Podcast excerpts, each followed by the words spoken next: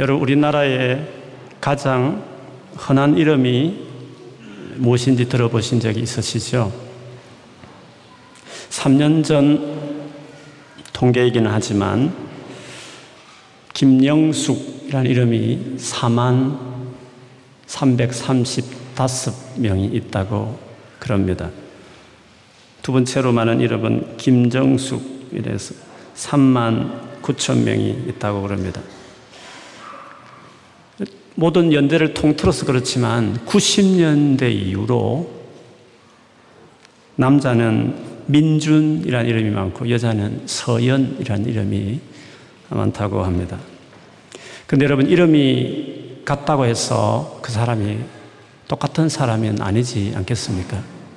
마찬가지로 세상에 많은 종교들이 하나님이라는 단어로 세상을 만드신 창조주와 절대자를 말하지만 이름이 같다 해서 곧 같은 하나님이 아닐 수 있습니다. 중동에 가면 절대자 신을 알라라 부릅니다. 심지어 아랍어 성경도 하나님을 알라라 이렇게 표기하고 있습니다. 이름이 같다 해서 똑같은 신이 될 수 없겠죠. 그러면 우리가 믿는 하나님은 어떤 분이실까? 다른 여타의 하나님 혹은 알라라고 일컬어지는 똑같은 이름이 있지만 그들과 완전히 다른 우리가 믿는 하나님은 어떻게 다를까? 다르게 하는 차이를 표현하는 말이 있다고 하면 뭘까 하는 거죠. 그것이 오늘 설교 제목처럼 삼위일체 하나님이 우리 하나님이란 점에서 다릅니다. 이 교리가 확정된 때는 325년 니케아라는 지역에서 열린 공회에서 처음으로 이 말이 나왔습니다. 그리고 한 60년 지난 381년 콘스탄티노폴리스라는 공의회에서도 재차 확정되죠. 그런데 삼위일체라는 용어가 이때 생겼다고 해서 삼위일체 하나님이란 이 사실이 그때 만들어진 것은 아니었습니다. 왜냐하면 그때 회의를 하던 그분들이 그 단어를 만들 때에는 성경에 근거해서 그것을 잘 표현하는 말로 한 것이기 때문에 원래 성경 자체가 예수님 당시에 예수님의 제자들이 쓴 책이었으니까 그 성경 자체에 삼위일체 하나님에 대한 내용을 이미 담고 있었던 것이라고 볼 수 있습니다. 그런데 왜 굳이 이렇게 300년이 지난 다음에 이 단어로 하나님을 표현하기 시작했을까요? 그 이유는 그 당시에 지금의 이집트 알렉산드리아에 있는 한 성직자 아리우스라는 사람이 예수님에 대한 이런 주장을 하기 시작했습니다. 참 하나님은 성부밖에 없고 예수는 인간도 참 하나님도 아닌 인간과 하나님 중간에 존재한다고 말했습니다. 성부 밑에 종속하고 있다, 밑에 있는 존재다라고 이야기한 것이죠. 이것이 좀 시끄러워지기 시작하자 그 당시에 황제였던 콘스탄티누스가 이 문제를 해결하기 위해서 315년 니케아에서 공회를 열고 모든 종교 지도자들, 성직자, 신학자들, 대표자들을 모아놓고 이 부분을 결정하게 했습니다. 그 자리에서 아리우스는 이단으로 결정되고 처음으로 그 자리에서 삼위일체 교리가 결정된 것이었습니다. 그렇게 보면 이 교리가 나오게 된 배경은 예수님 때문에 나오게 된 것이었습니다. 예수님을 어느 정도로 높일 것인가, 예수님을 어디 레벨까지 올릴 것인가, 이것을 이야기하는 과정에 나온 것이죠. 여러분, 지하철 타려고 하면 어김없이 입구에 자판대 같은 걸 세워놓고 신앙 잡지를 나눠주는 사람들 일명 지오바 위트니스, 우리 한국식으로 하면 여호와 정인이라는 이단이 있습니다. 그분들의 주장은 이 아리우스 주장과 유사합니다. 예수님은 이 세상에 오기 전에 하나님이 만든 피조물이라고 그들은 믿습니다. 황당한 것은 미가엘 천사였다. 그러나 사람이 되어 온 그가 예수다. 이렇게까지 말을 합니다. 예수를 하나님이다 하지 않고 밑에 있는 존재죠. 이슬람교도 예수를 믿는다 말하지만 그들이 믿는 예수는 선지자 중에 한 명밖에 안 된다는 거죠. 그런 점에서 예수님을 어떤 분으로 표현할 것이냐 따라서 달라지기 시작하는 것이죠.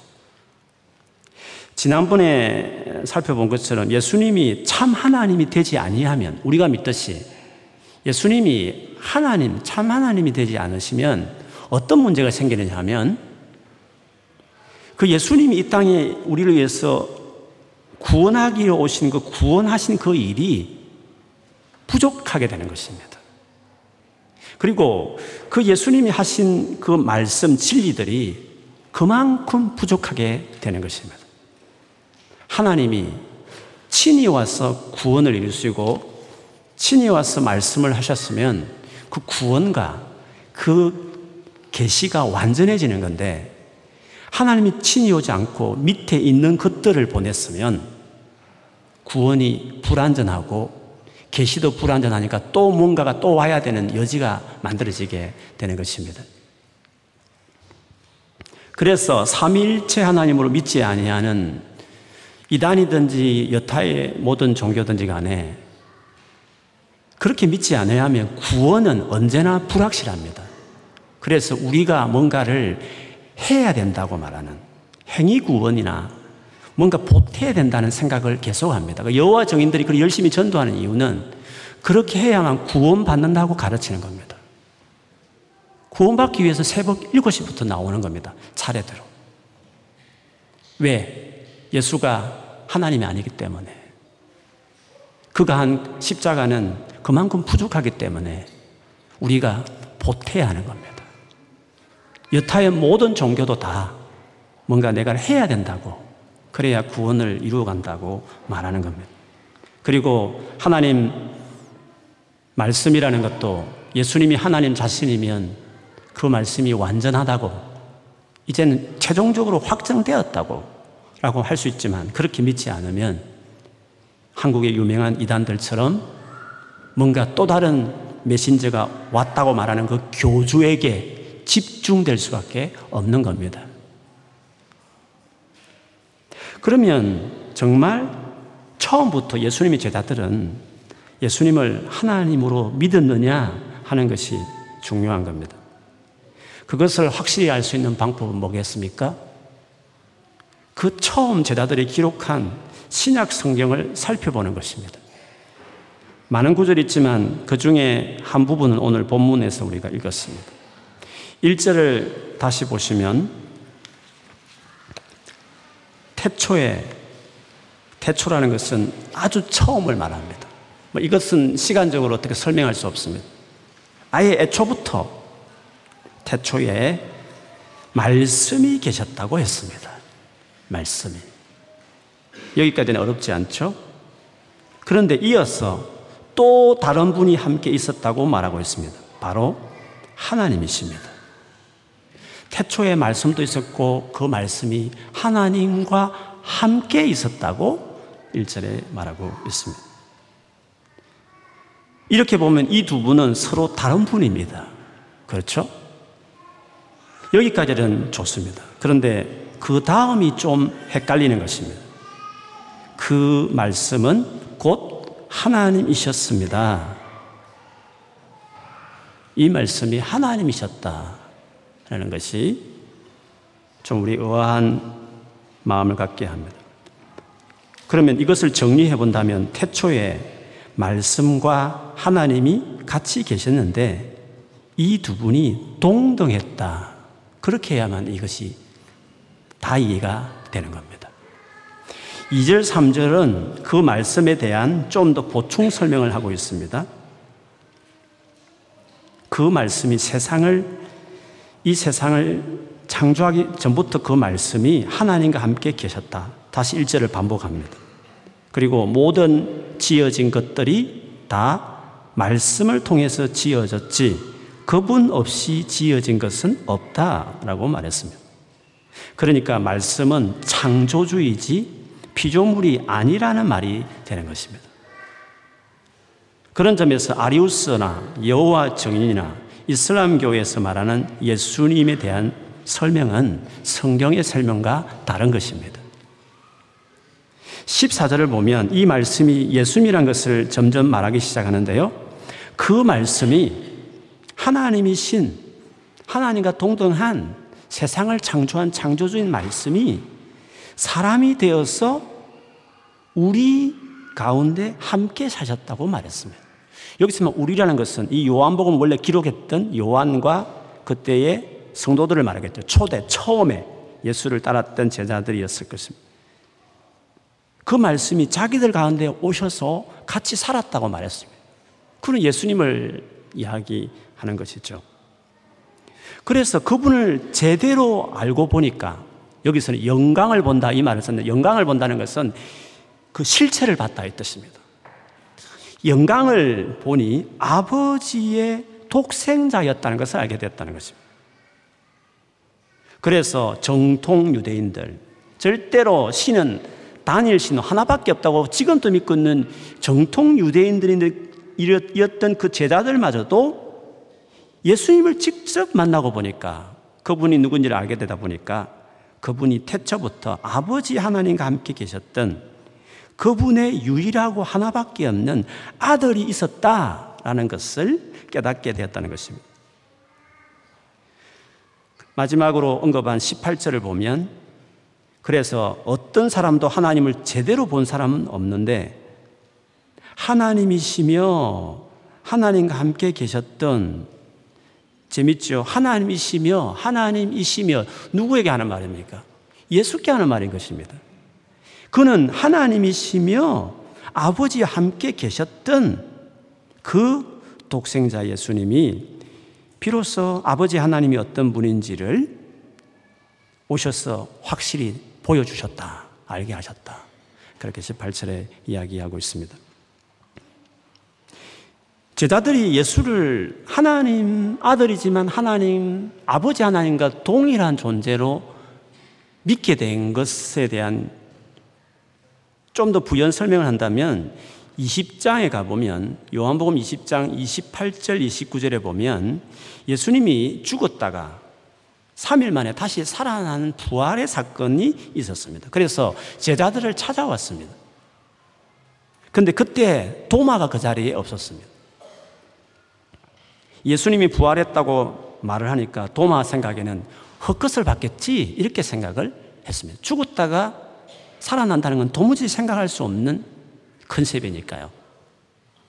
그런데 일주일 후에 예수님이 다시 제자들을 찾아와서 마치 그 도마의 말을 들은 것처럼 도마 앞에 가서 말씀하셨습니다.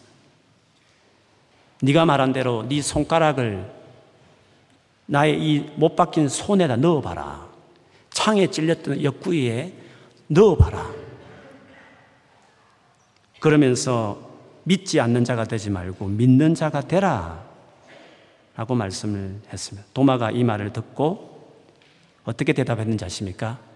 나의 주님, 그 다음 나의 하나님, 나의 하나님, 이렇게 예수님께 고백을 했습니다.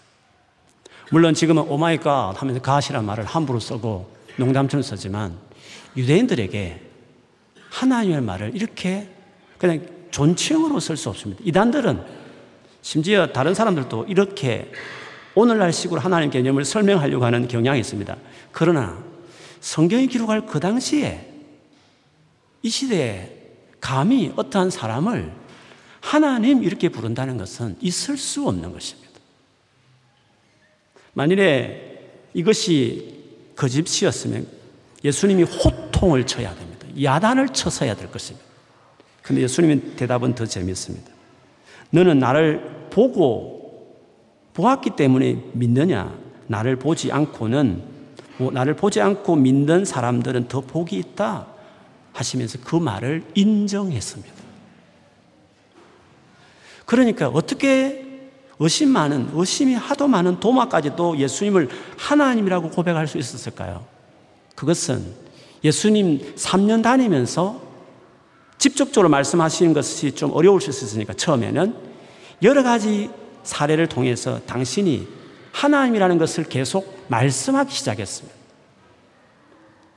그러다가 결정적으로 죽었다가 부활한 예수를 직접 목격한 이후에 사실이구나. 예수님이 그 많은 말씀과 그 수많은 기적들을 통해서 당신이 하나님이라는 것을 계속 주장해야 하는데 의아하게 생각했는데 부활하신 예수를 딱 보자마자 도무지 받아들일 수 없는 유대인들임에도 불구하고 정통 유대인임에도 불구하고 예수가 진짜 하나님이구나 라고 믿게 됐다는 거죠. 그래서 초창기부터 삼위일체라는 이름은 없지만 그 삼위일체가 말하는 그 내용은 이미 예수님 당시에 제자들에게 이미 받아들여지고 있었다라는 것을 알 수 있습니다. 삼위일체 하나님을 설명하려고 하는 많은 노력들이 있었습니다. 한국의 지금 대표적인 이단도 삼위일체를 이렇게 설명합니다.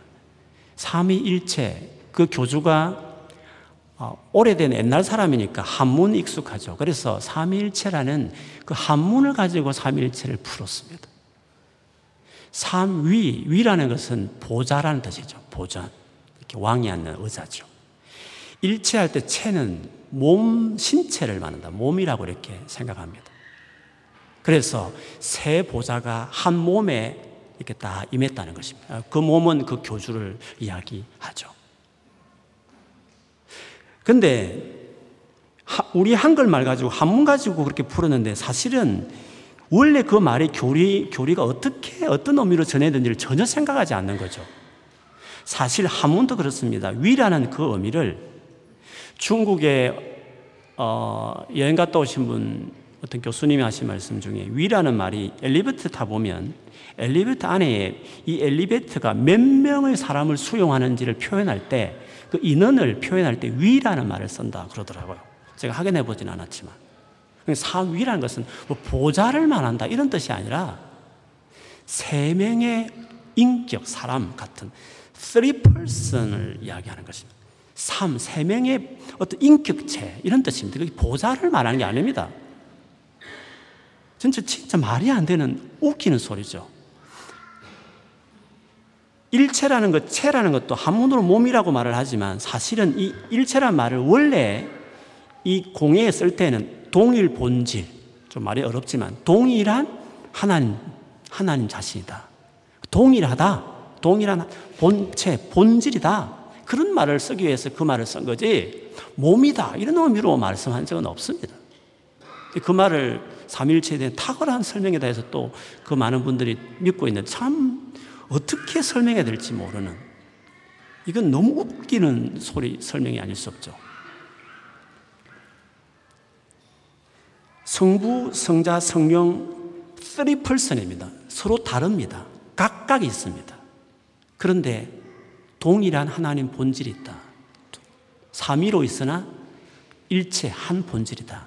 이런 의미로 설명하는 거죠. 그래서 3을 강조하면서도 1을 강조하는 이것을 설명하기 위해서 많은 예들이 있습니다. 예를 들면 한 사람이 있는데 어떤 경우는 아버지가 되기도 하고 어떤 경우에는 남편이 되기도 하고 저 같으면 어떤 경우에 목사가 되듯이 하나나 세 가지 역할이 있다.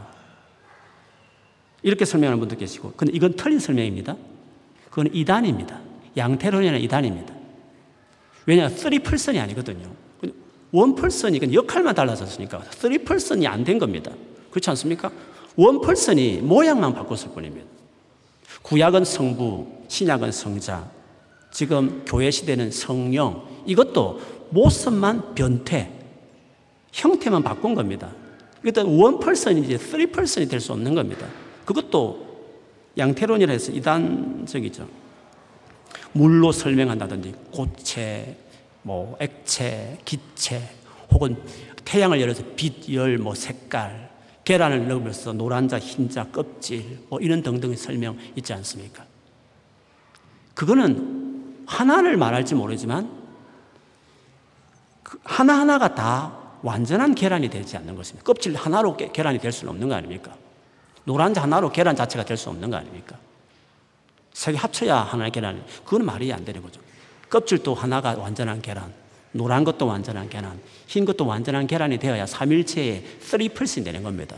성자도 완전한 하나님, 성령도 완전한 하나님, 성부도 완전한 하나님, 이렇게 3%이 존재해야 되는 겁니다.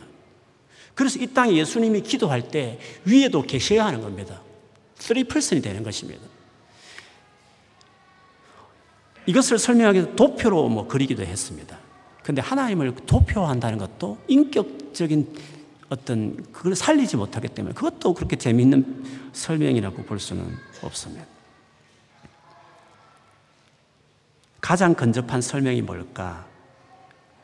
창세기 1장 26절, 27절에 보면 사람을 하나님이 만드신 내용이 기록되어 있습니다.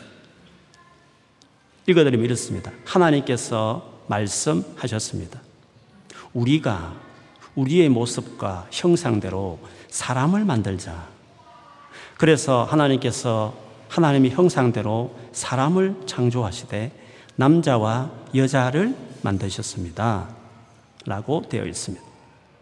여기서 하나님이 말씀하실 때 우리 복수를 썼습니다. 우리가 우리의 모습과 형상대로 우리라고 말한 이유가 뭡니까? 삼위이시니까, 성부, 성자, 성령이 처음부터 같이 계셨으니까 우리가 이런 말을 쓴 거였습니다. 그런데 유독 그 삼위일체이신 하나님이 모습을 딱 닮은 흉내낼 수 있는 그것을 뭔가 이그샘플이 될 만한 존재로 유일하게 사람을 만들었다 하시면서 남자와 여자를 만들었다 이렇게 설명을 했습니다. 그러면 여기서 뭔가 하나님의 그 형상을 만들었으니까 거기서 뭔가 하나님의 모습을, 삼위일체 하나님의 모습을 굳이 찾는다면 찾을 수 있을 수 있겠다는 거죠. 그런데 여기서 말한 남자와 여자가 창세기 2장에 가보면 우리가 잘 알듯이 아담과 하와라고 말하는 부부였습니다. 원래 여자는 남자 갈빗대로 만들어진, 즉 남자에게서 나왔지만 완전한 한 인격체인 존재가 여자였습니다. 이 둘은 둘로 있지만 서로 분리되지 않고 하나라고 하는 것을 보여주는 것이, 아담이 처음이 정말 하나님이 자기 갈빗대로 만들었는지를 모른 채 잠들고 있을 때 일어난 일이니까 그냥 한 동물이겠지 생각하면서 그냥 여자가 이렇게 쭉 자기 앞으로 왔습니다. 딱 직감으로 그가 고백하는 말이 이 말이었습니다. 아, 내 뼈 중에 뼈요, 내 살 중에 살이구나. 내 뼈 중에 뼈요, 내 살 중에 살이라는 것은 그건 나다 이런 뜻이죠. 또 다른 나구나. 내 뼈 중에 뼈가 내 살 중에 살이니까 나에게서 나온 또 다른 인격체지만 나와 어떻게 나누어 생각할 수 없는, 분리될 수 없는 또 다른 나구나, 이런 식의 표현을 그가 했다는 거죠. 아담과 하와가 타락하기 전에는 각각 서로 다른 인격체였으나 완전히 하나 되어 있는 관계였다는 것을 보여주고, 예수님 역시도 그때의 상태를 두고 이렇게 말씀하신 적이 있습니다. 이혼과 관련해서 꼬투리 잡으려고 질문한 질문에 답변하면서 하신 말씀이었어요. 마태복음 19장 4절 6절에 보면 이 말씀이 있습니다. 제가 읽어드리겠습니다. 예수께서 대답하여 이르시되 사람을 지으신 이가 본래 그들을 남자와 여자로 지으시고 말씀하시기를 그러므로 사람이 그 부모를 떠나서 아내에게 합하여 그 둘이 한 몸이 될지니라 하신 것을 읽어보지 못하였느냐. 그런즉, 그 다음이 중요합니다. 이제 둘이 아니요 한 몸이니 그러므로 하나님이 짝지어 주신 것을 사람이 나누지 못할지니라 하신. 영어로 They are no longer two but one. Not two but one. 둘이 아니라 하나다. 이렇게 표현했습니다. 분명히 두 인격체입니다. two person입니다. 그러나 숫자로 말하면 하나다. 그렇게 말했습니다. 왜 그럴까요? 동일 본질이고 그뿐만 아니라 완전히 연합한 부부라는 게 있어요. 원래부터 부부라는 것은 완전 하나 되어지는 관계에 있기 때문에 굳이 숫자를 말한다면 둘보다는 하나가 맞다. 그런 식으로 예수님이 설명하신 것입니다. 물론 이것도 완전한 설명은 못 됩니다. 일단 세 명이 아니기 때문에 그렇고 타락한 이후에는 완전히 하나 된 부부를 이 세상에서 볼 수 없기 때문에 그렇습니다. 하지만 인격적으로 구별되면서도 하나임을 보여주는 예로는 그래도 적절하다는 생각에서 예를 들었을 뿐입니다. 그런데 중요한 것은 삼위일체 하나님, 이 삼위일체 하나님이라는 이 사실이 비로소 하나님이 오셔서, 즉 아들 하나님이 오심으로 비로소 온 인류에게 공개된 진짜 하나님이 삼위로 계신 하나님이셨구나라는 것을 우리 인간이 비로소 알게 된 거죠. 참 하나님이 그런 존재였구나라는 것을 비로소 알게 된 거죠.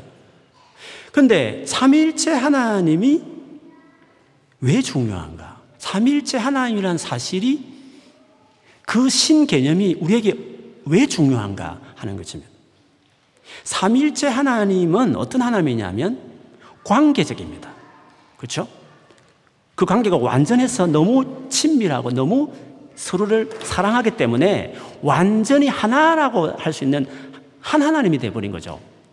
표현할 때 공동체적이지만 한 하나님이라고 말할 만큼 완전히 서로 나뉘을 수 없는, 서로 다르지, 서로 이렇게 충돌하는 것이 없는 모든 부분에 완전 하나님이신 점에서 한 하나님이라 할 정도로 사랑으로 완전히 연합해서 하나 되어 있는 하나님에 대한 설명이 삼위일체 하나님입니다. 그래서 우리 하나님, 삼위일체 하나님은 사랑의 하나님이 되는 겁니다. 그게 특징이 되는 거죠. 아버지와 아들은 그 단어 자체가, 아버지, 아들이라는 그 단어 자체가, 그 관계가 사랑의 관계임을 말하는 겁니다. 성령은 그 관계를 더 확고하게, 성령의 하다되게 하심을 지키라 말하는, 성령의 열매는 사랑이듯이, 성령을 말미암아 하나님 사랑이 부어진다는 말을 하듯이 성령은 사랑을 더 확고하게 연합케 하는 그 영이시기 때문에 그 아버지와 아들이 사랑했지만 더 완전한 일치된 사랑으로 완전 하나로 묶어주는, 연합케 하는 그 일을 성령이 도와주심으로, 그래서 삼위일체 하나님은 사랑의 하나님인 것을 알 수 있습니다. 그래서 우리가 그냥 뭐 하나님 이런 것보다도 삼위일체 하나님, 우리 인류에게 이 세상을 만드신 그 진짜 창조주 하나님이 삼위일체 하나님이라는 사실을 우리가 비로소 묵상하고 깨닫기 시작할 때 우리에게 왠지 모를 따뜻한 미소와 내 마음이 훈훈해지는 것들을 알 수 있습니다. 왜냐하면 삼위일체 하나님은 외로운 신이 아닌 겁니다. 그 자체로 그 삼위 하나님 간의 완전한 사랑의 관계로 연합해서 오죽했으면 하나라고 할 만한 분으로 존재하셨기 때문에 삼위일체 하나님 자체로 himself 안에서, 그 자체 안에서 만족했습니다. 인조했습니다. 충분한 사랑 안에서 영원전부터 계셨던 분이셨습니다. 아무 부족함이 없는 분이시다. 서로 연합한 사랑으로 이루어졌기 때문에 무엇보다도 외롭지 않으셨구나.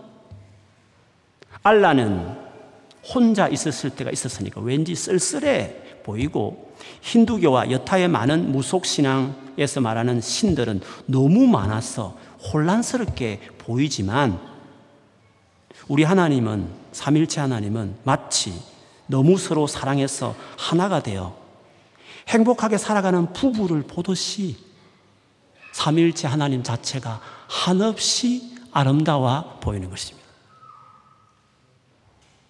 그래서 세상을 만드는 목적에도 차이가 납니다. 삼위일체 하나님께서는 이 세상과 우리를 만드실 때 그 이유가 자신의 외로움이나 자기 피로를 채우기 위해서 자기를 섬길 목적으로 세상을 만들 필요가 없었습니다. 당신 간에 누렸던 그 완전한 사랑과 평안과 풍성함을 오히려 창조 세계에 표현하고 싶었고 그것을 그들과 나누고 싶어서 세상을 창조한 것이었습니다. 음악가가 이미 자기 그 음악가 안에 아름다운 곡이 내재해 있었는데 그것이 종이로 써여지고 그것이 불려져서 표현되듯이 말입니다. 화가가 자기 안에 아름다운 그림이 이미 들어가 있지만 그것이 합폭에 표현되어서 그게 보여지듯이 말입니다. 모든 창조물이 그래서 하나님을 반영하고 드러내는 것이 되는 것이죠. 하나님은 세상을 만드실 때, 특별히 우리를 만드실 때에도 자기를 섬기기 위해서, 자기를 위해서 이용하기 위해서 만든 것이 아니라 그러면 부족한 것이니까 그럴 필요 없이 그 자체로 만족한 존재셨으나 외롭지 않은 분이셨지만 그러나 이 놀라운 그 풍성한 은혜와 사랑을 피조물까지도 표현해 주는 대상으로 삼고 그들까지도 당신의 영광과 그 은혜를 그들에게 쉐어하고 싶어서 창조물을 만든 것이었습니다. 바울이 소크라테스의 고향이었던 아테네, 성경에는 아덴이라고 말하는 그곳에 전도하러 가서 하나님에 대해서 이렇게 설명한 적이 있습니다. 그분은 온 세상과 그 안에 있는 모든 것을 창조하신 하나님으로서 하늘과 땅의 주님이시며 사람이 지은 신전에서 살지 않으십니다. 또한 이 하나님께서는 모든 사람에게 생명과 호흡과 모든 것을 주시는 분이시기 때문에 무엇인가 부족한 것이 있어서 사람의 손으로 섬겨야 하는 분이 아닙니다. 라고 이야기했습니다.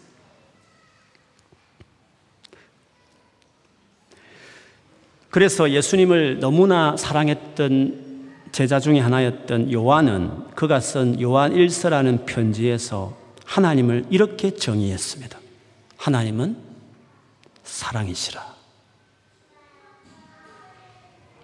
삼위일체 하나님만이 그렇게 말할 수 있습니다. 알라는 관계적인 신이 아니기 때문에 사랑을 말할 자격이 없는 겁니다. 사랑 자체가 관계적인 본질이 된 삼위일체 하나님만이 관계와 관련된 용어인 사랑을 말할 수 있는 겁니다. 그래서 하나님은 사랑이시다. 그건 삼위일체 하나님만이 할 수 있는 특징이 될 수 있는 거죠. 그래서 그분이 우리에게 주신 최고의 계명이 뭐겠습니까? 하나님을 사랑하라. 마음과 힘과 목숨과 뜻을 다해서. 그리고 이웃도 내 몸처럼 사랑하라. 이렇게 말씀하는 겁니다. 그러나 사람이 만들어낸 종교, 거기서 언급되는 절대자 신은 최고의 계명을 뭐라고 말할까요? 내게 복종하라. 이슬람 타종교를 이렇게 말해서 죄송하지만 이슬람이라는 뜻이 원어로 보면 그 뜻이 복종 이런 뜻입니다.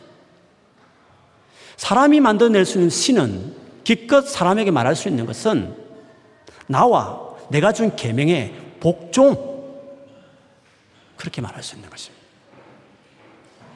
그러나 삼위일체 하나님은 그렇지 않습니다. 사랑하라 그렇게 말하는 것입니다. 그래서 우리 하나님 삼위일체 하나님만이 완전한 하나님이시고 진짜 하나님답습니다. 그분이 이 세상을 만드시고 특히 우리들을 만드신 가장 궁극적인 목적은 우리에게 그분의 사랑과 그 영광을 누리게 하기 위해서였습니다. 그렇기 때문에 삼위일체 하나님은 우리가 정말 사랑하고 싶은 신이며 그리고 기꺼이 순종하고 섬기고 싶은 분이 되는 것입니다. 그분이 우리에게 가장 바라시는 일이 뭘까요, 여러분? 삼위일체 하나님이 우리에게 진짜 예수를 믿고 난 이후에 여러분에게, 우리에게 바라는 일이 있다면 뭘까요? 내 사랑을 너에게 더 보여줄 것이 많으니 내게 와라. 나와 관계를 맺자. 내게 너의 시간과 마음을 더 다오. 연인이 사랑하는 연인에게 요구하는 것 똑같은 말을 아마 할 것입니다. 그래서 우리가 신앙생활을 하면서 제일 중요한 것은 무슨 윤리나 도덕이 아닙니다. 아니면 세상에 뭔가 보람된 큰 일을 하는 것, 그것보다도 더 우선되는 것은 그 하나님을 가까이 하며 사랑하는 것입니다. 그렇게 할 때 거기서 최고의 윤리적인 삶을 살게 하는 힘이 나오고, 세상을 편을 나누어서 상대한 분노로 그거를 세상을 바꾸겠다고 말하지 않고 사랑과 긍휼과 눈물로 섬겨서 새로운 세상을 만들겠다는 식으로 세상을 향해 뛰어나가는 것입니다. 웨스트민스터라고 우리 개신교에서 최고 중요하게 생각하는 그 소요리 문답 제일 첫 번째 질문, 이 질문으로 오늘 말씀을 좀 마무리하고 싶습니다. 너무 잘 아는, 옛날에 오래 다닌 분들은 이 질문을 아실 것입니다. 사람의 제일 되는 목적이 무엇인가? 사람의 제일 되는 목적, 사람이 살아가는 제일 중요한 목적이 뭔가? 그 질문이 딱 그 첫 질문으로 나오는 것입니다. 여러분, 그 답이 뭡니까? 좀 아시는 분들 좀 크게 한번 해보세요. 뭐죠?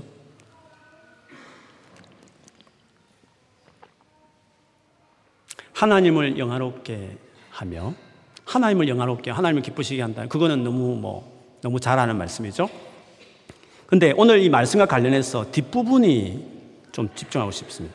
사람의 제일 되는 목적은 하나님을 영화롭게 하는 것과 그 다음 영원토록 그를 즐거워하는 것이다. 영원토록 그를 즐거워하는 것입니다. 영원토록 그를 즐거워한다. 세상에도 많은 즐거움을 줍니다. 그러나 영원하지 않습니다.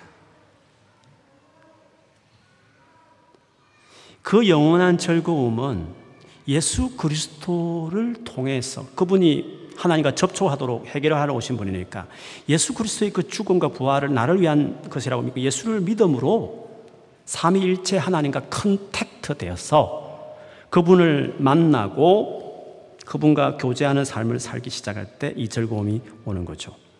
그래서 교회에 오신 건 너무 잘하신 건데, 요 교회에서 믿는 하나님, 그냥 막연하게 그냥 하나님 믿습니다, 비나이다 그게 아니라 진짜 예수로 말미암아 드러낸 진짜 하나님, 진짜 이 세상을 만드신 그 하나님이신 삼위일체 하나님이 누구신지를 제대로 알고 그분을 관계 맺고 섬기기 시작하면 우리가 이 기쁨을 누리기 시작하는 것입니다. 참만족을 얻을 수 있는 것입니다. 근데 이 하나님, 이런 삼위일체 하나님을 알아가는 일에 헌신하지 않는 채로 교회를 20년을 다녀도 예수 믿는 맛을 모르는 것입니다. 그냥 힘드니까 의지하고, 뭔가 문제 있으니까 해결해 주시고, 소원이 있으니까 빌어서 얻는 정도의 그냥 흔히 말하는 모든 종교들이 말하는 그냥 그런 신으로만 여기고 왔다 갔다 하면 그 진짜 맛을 알 수가 없는 거죠. 그래서 삼위일체 하나님이 누구신지를 알아가는, 예수 그리스도를 통해서 비로소 공개된 참 하나님이 누구신지를 알고, 그렇게 알고 그분께 나아가서 그분과 관계에 헌신하기 시작하면 달라지죠. 즐거움, 그를 즐기는 것입니다. 하나님을 즐기는 것입니다. 그 하나님은 사랑의 하나님이니까 삼위일체 하나님을 즐기는 것입니다. 영원히 즐기는, 인조이하는 것입니다. 우리가 예수를 믿는 것은 그분 자체가 즐겁기 때문에 그렇습니다. 그분을 통해 나타난 하나님 자체가 즐거움의 대상이 되기 때문에 아무리 가난해도 아무리 상황이 힘들어도 사랑하는 연인을 만나면 그런 결혼을 하게 되면 그게 얼마나 행복하고 아름다운 인생이었습니다. 그러나 아무리 많은 돈을 벌고 세상에 남들이 부러워할 만한 성공을 이루어도 가장 가까운 관계에서 원수 같은 상처를 주는 관계에 있으면 그 아무 소용이 없지 않습니까? 하나님을 제대로 알면 삼위일체 하나님으로 제대로 알고 그분과 교제하기 시작하면 똑같은 어려움이지만 지금도 상처되고 힘든 일이 많지만 다 이겨낼 만큼 다 감당해낼 만큼 그 삶을 누리게 일시적인 즐거움 말고 영원히 그를 즐거워하는 삶을 살게 된다는 것입니다.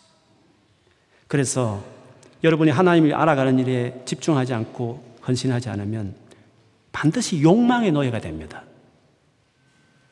그리고 아니면 이것저것 해도 안 되니까 너무 실패를 겪으면서 내가 이렇게 살아갈 이유가 있나? 살아갈 의미를 찾지 못하는 우울증에 빠질 것입니다. 아니면 자극적인 여러 가지 쾌락에 중독된 사람으로 살다가 말년에 폐인이 될 겁니다. 욕망의 노예되어서 나름대로 세상에 계속 성공을 위해서 뭔가를 그걸 위해서 달려가는 사람이 되든지 아니면 뭔가의 재미에 미쳐서 스포츠든지 뭐든지 거기에 막 몰입해 살든지 아니면 이것저것 또 의미가 없어서 우울증에서 어둠 속에 혼자 고립되어 살든지 세상에 재밌는 게 있습니까 여러분? 재밌는 게 있습니까? 하나님을 아는 것은 단순한 종교 아닙니다. 그냥 내 삶의 어떤 한 부분 취미생활처럼 우리 교회에 나오는 거 아닙니다. 하나님 진짜 계십니다. 삼위일체 하나님으로 사랑으로 완전히 하나 되어 있으신 하나님, 그 하나님을 내가 알기 시작하고 그분과 같이 살기 시작할 때 그때 영원히 즐거워하는 겁니다. 항상 기뻐할 수 있습니다. 모든 일에 상황과 환경과 관계없이 범사에 감사하는 사람이 되는 겁니다. 놀랍지 않습니까? 이만한 삶이 세상에 있습니까? 그것이 예수님을 통해서 주어진다면 예수님 전할만 하지 않습니까? 예수 믿으라고 외치고 싶을 만한 일이 되지 않겠습니까?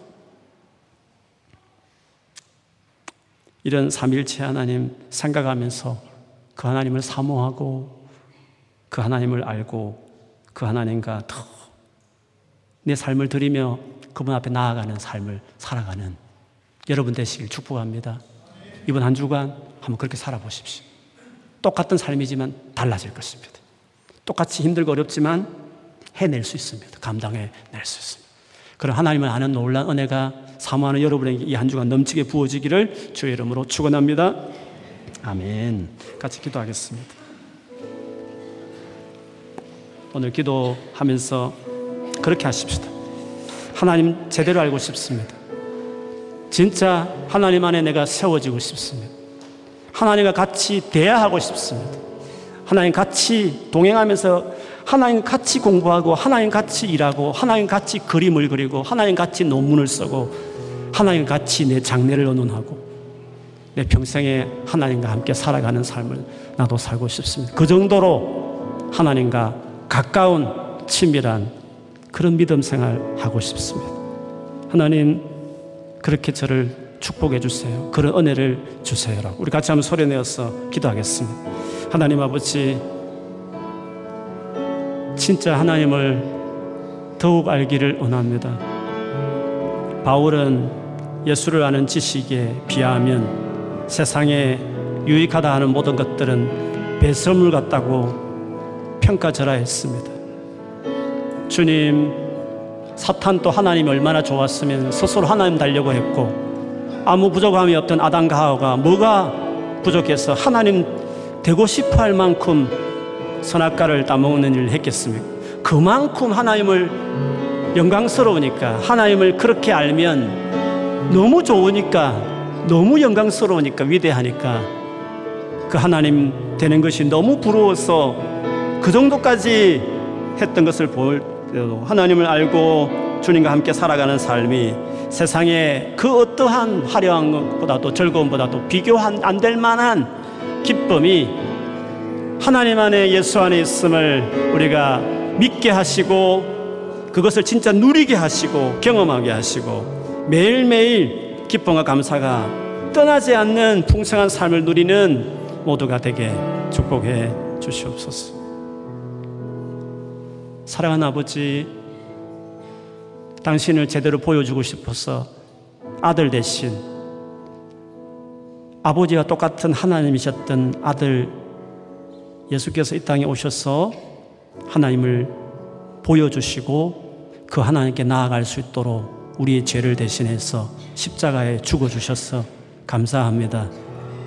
이제 잃어버렸던, 잘 알지 못했던, 막연하게 알았던 참 하나님을 이제 만날 시대가 열렸으니, 이 은혜를 의지해서 오늘부터, 이 시간 이후부터 이 하나님을 정말 만나고, 그 하나님과 내 인생을 의논하며, 하나님 내 인생에 계획한 것들을 내가 듣고 그 길을 따라가는 놀랍고 혁명적이고 기적 같은 삶을 예수 믿으면서 우리가 다 누릴 수 있게 축복해 주시옵소서. 주님, 이번 한 주간에 우리 모두에게 당신을 더 드러내십시오. 하나님을 가까이 하라, 그리하면 저가 너희를 가까이 하리라 하신 말씀처럼, 하나님을 가까이 할 때 하나님 가까이 하셔서 당신이 어떤 분인지, 얼마나 우리를 사랑하는지 보여주심으로 우리 인생을 바꾸어 주십시오. 재미없는 인생을 놀라운, 재미있는, 즐거운 인생으로 바꾸어 주실 줄 믿습니다. 그런 은혜를 누리는 우리 한 주간, 우리 교회 되도록 축복해 주시옵소서. 예수님 이름으로 기도드립니다. 아멘. 우리 찬송가 9장